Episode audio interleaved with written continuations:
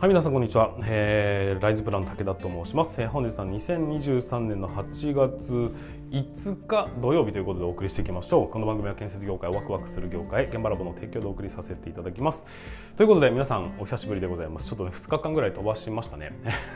うん、研修もありながらちょっとねいろんなことがバタバタしておりまして全く余裕がない状態で進めております。やっぱねプライベート側の方が忙しくなるこの夏休みというところと,、えーと、いつも通り忙しいこの業務というのがガッチンコしますとなかなかニッチもサッチもいかないような状況になっております。が、まあ、言い訳ですね、えー、申し訳ございませんでした、えーと、今日は元気よく進めていきたいというふうに思いますが、まあ、ちょっとですね、えーと、昨日かな、えー、と8月の4日、えー、と金曜日ですね。につきましては、えー、第一陣第一陣かな。あのちゃんとした段ボールで 現場お疲れの話ですね、えー、ちゃんとした段ボールで到着する、えー、第一陣が、えー、皆さんのところに配布されたようでございます。で続々とですね皆さん僕の方に直接連絡いただくって写真を撮ってねわざわざ送ってもらったりだとかしておりますし安全大会で配りましたよっていうようなそのね動画をね今ちょっと撮りましたよって言ってくれてる人もいるのでそれくださいって言ってるとこなんですけど、まあ、その辺もね、えー、含めてちょっと皆さんにもしも、えー、そういう様をね公開させていただければなと思ったりしておりますが、まあ、プライベートはねしっかり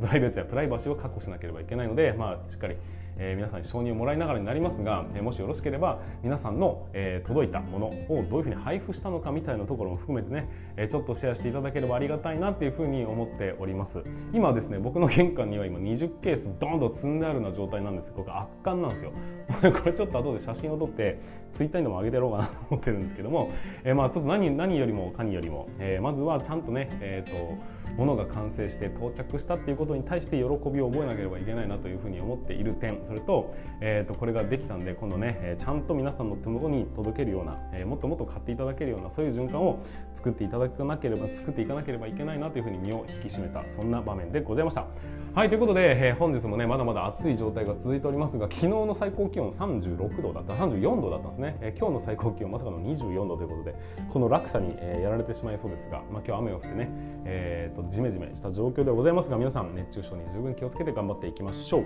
はいそれでは本日もスタートしていきます。準備の方はよろしいでしょうか？それでは今日も立ち入り禁止の向こう側へ行ってみましょう。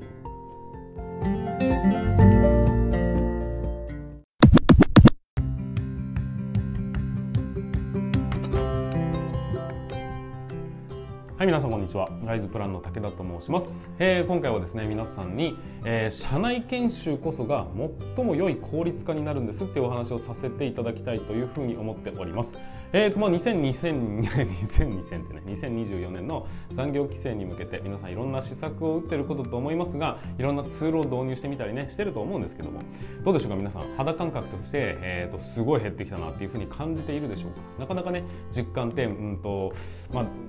実を結びづらいよなとは思うんです。でなぜかっていうとやっぱりこう新しい施策ですからいろんなことを覚えなきゃいけないし、まあ、減ってる部分もあるのかもしれないが覚えることの負担が大きくて結局どちらかというと仕事が増えてる感じがするっていうふうに思うと思うんです。でね、えーとまあ、いろんなね効率化の施策僕はまあこういう効率化だとかをアドバイスするようなポジションで、えー、と事業させていただいておりますので、えー、その辺はね、えー、やっぱ大切な大切なことだとは思うんです。ただですね、えーとまあ、やっぱりいろいろなことを考えていくと最も一番こう有効な、えー、と効率化策は何なのかっていうと僕はですね教育なんだというふうに思うんです。この教育にかかってる教育負担というものこれを軽減することこそが一番の効率化につながっていく。だからこそ社内研修というもので効率化していこうというのが僕の僕からのね今回のメッセージということになります。えこのなぜ教育を削減していかなければいけないのかっていうところに関しまして、えー、と3つのね理由を今回今からねお話しさせていただきたいというふうに思います。1つ目の理由、えからいきましょう。1つ目は、えー、単純な話です。教育ではすごく時間が取られてますよねっていう話。これが1つ目の理由になります。まあ、単純に考えていただければ分かるんですがじゃあこれをコピー取ってきてくれというふうにね、えー、新人さんにお願いしたとしましょう。その時ねもしも自分がやったらどのぐらいになるかというと、まあ、立ち上がってコピー機のとこに行って挟み込んでもしくはこう差し込んでピッと押してウィーンガチャはい出てきました。でおそらくですけども1分かかるかかかんないかぐらいでコピーは終わると思うんです。じゃあコピーを取ってもらう。1年生にそれを教えるという場面だったらどうかというと、えー、まずはちょっとこれをね理由も教えなきゃいけない。保険教えなきゃいけないですかね。こういうふうな理由があるからこれをコピーを取ってきてほしいんだという話をします。でちなみにお前コピーを取ったことあるのか？いやちょっとないです。ですね。じゃあちょっと教えるよって言って、えー、一緒にいてここを押してこうやってやったらここに挟み込んでここに合わせてなみたいなことをやって、えー、教えます。でそれをやった後にじゃああとはちょっとやってみてくれって言って自分の席に戻ってきます。で終わった後こう戻ってきてこれできましたよ。いやこれだとちょっと向きが違うでしょ。ってそれはなくて差し込む場所違うんじゃないの？もう一回ちゃんとちゃんと観察してみてみなって。言って、まあ、しばらくしてまた戻ってきます。で出てきてあいいんじゃないか。じゃあこれを踏まえてまたね違う時に今度南部とかっていう話になるからその時にはちゃんと、えー、何のものなのかっていうのを観察しながら、えー、次のやつを行動を移すんだよと。次はコピー取るんだよ。じゃあこれでもうコピーは大丈夫だね。っていう一連のこのね、えー、と説明するやってもらうチェックをする、えー、最終的に反省みたいなね、えー、次につながる話をしていくっていうこの一連の流れどうでしょうか。1分では少なくとも済まないですね。うんと肌感覚ですが、えー、最低でも2倍、えー、長いと45倍時間がかかってるんじゃないかっていうふうに思うんです、まあ、このぐらい、えー、若手に何かを教えるっていうのは、えーと、ものすごく時時間がかかるものなんです当然ね最終的にはできるようになってくれれば、えーとまあ、楽になっていくものになるので先行投資だよって言われりゃそそれまでなんですけどでもやっぱりねその初期投資すごく時間が取られてますんで1年生が入ってくることに対する、えーと、若者が入ってくることに対する負担感っていうのはめちゃくちゃ多いよなっていうふうに思いましただからこそ教育には、えー、しっかりね効率的な、えー、教育の仕方というものは大事だよというのが1つ目の理由になります。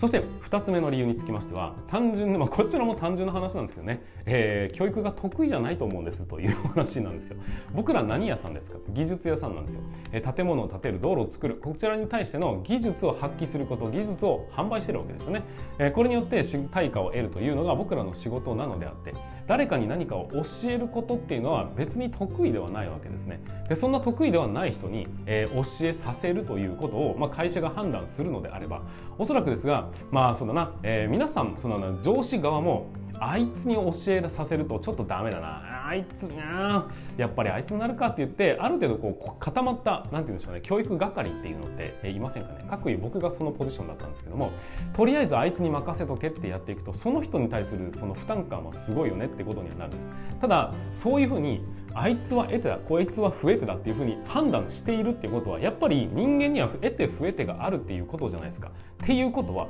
そこに放り込まれてしまった、えー、若手の考え方じゃないなその成長速度ってどうなると思います？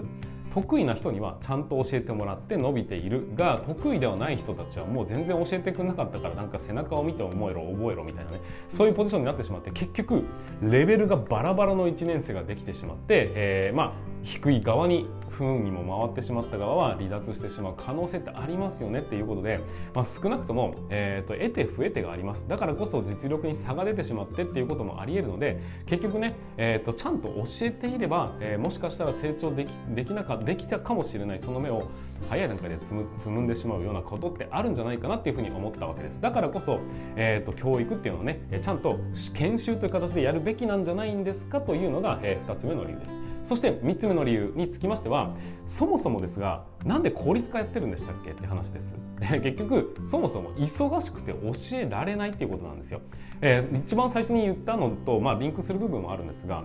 そもそも効率化をしようと思ってるのは時間がないからなんですね。時間がないから、えーと教えるその効率化をしなきゃいけない。じゃあなんで時間がないんでしたっけ？忙しいからなんです。その忙しい人たちに対してじゃあ教えろと言ってもやっぱ忙しいんですそもそも。って言ってるのにじゃあこの人も教えなさいって話になると土台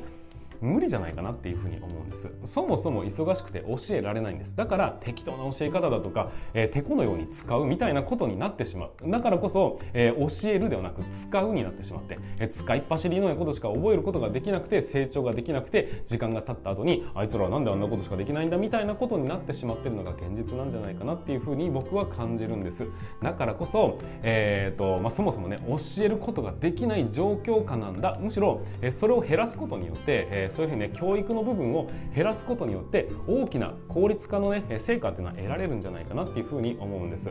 で、まあ、こういうふうにね、えーと、理由を今3つお話しさせていただきましたが現実的に、まあ、大手の会社さん大きな会社さんはね、えー、まあ人的リソースって、まあ、人間もたくさんいますから、えー、教育っていうのはもうガンガンやってます、えー、もう何年もかけて教育のね研修プログラムを組んでしっかりと教えるっていうことをやってるんですよ。それはなぜやってるのかっていうと結局のところ教育がいかに大切なのかを知ってるからなんです。でそれによって、えーと、大きな、ね、人的資産を得ることができるということが大切なことなんだと理解してるからなんですよ。だからね、えー、今中小企業の方でもこうやってね教育に対して時間をかけてお金をかけていくぞっていう流れって出てきていてそういう会社さんしっかりとやっぱり伸びてますし結局それによって PR もできますからね。教育しっかりしてますよと、まあ、結果あの採用もしっかりと取ることができるというようなこともあってまあそうだな。いろんな意味でその教育をしっかりするということは働いてる側からしてみても若手側からしてみても安心感がありますよねっていうその大きな施策だというふうに僕は思うんです、まあ、だけど中小の方たちは多分こう思いますよね。それは大手だからできるんだろ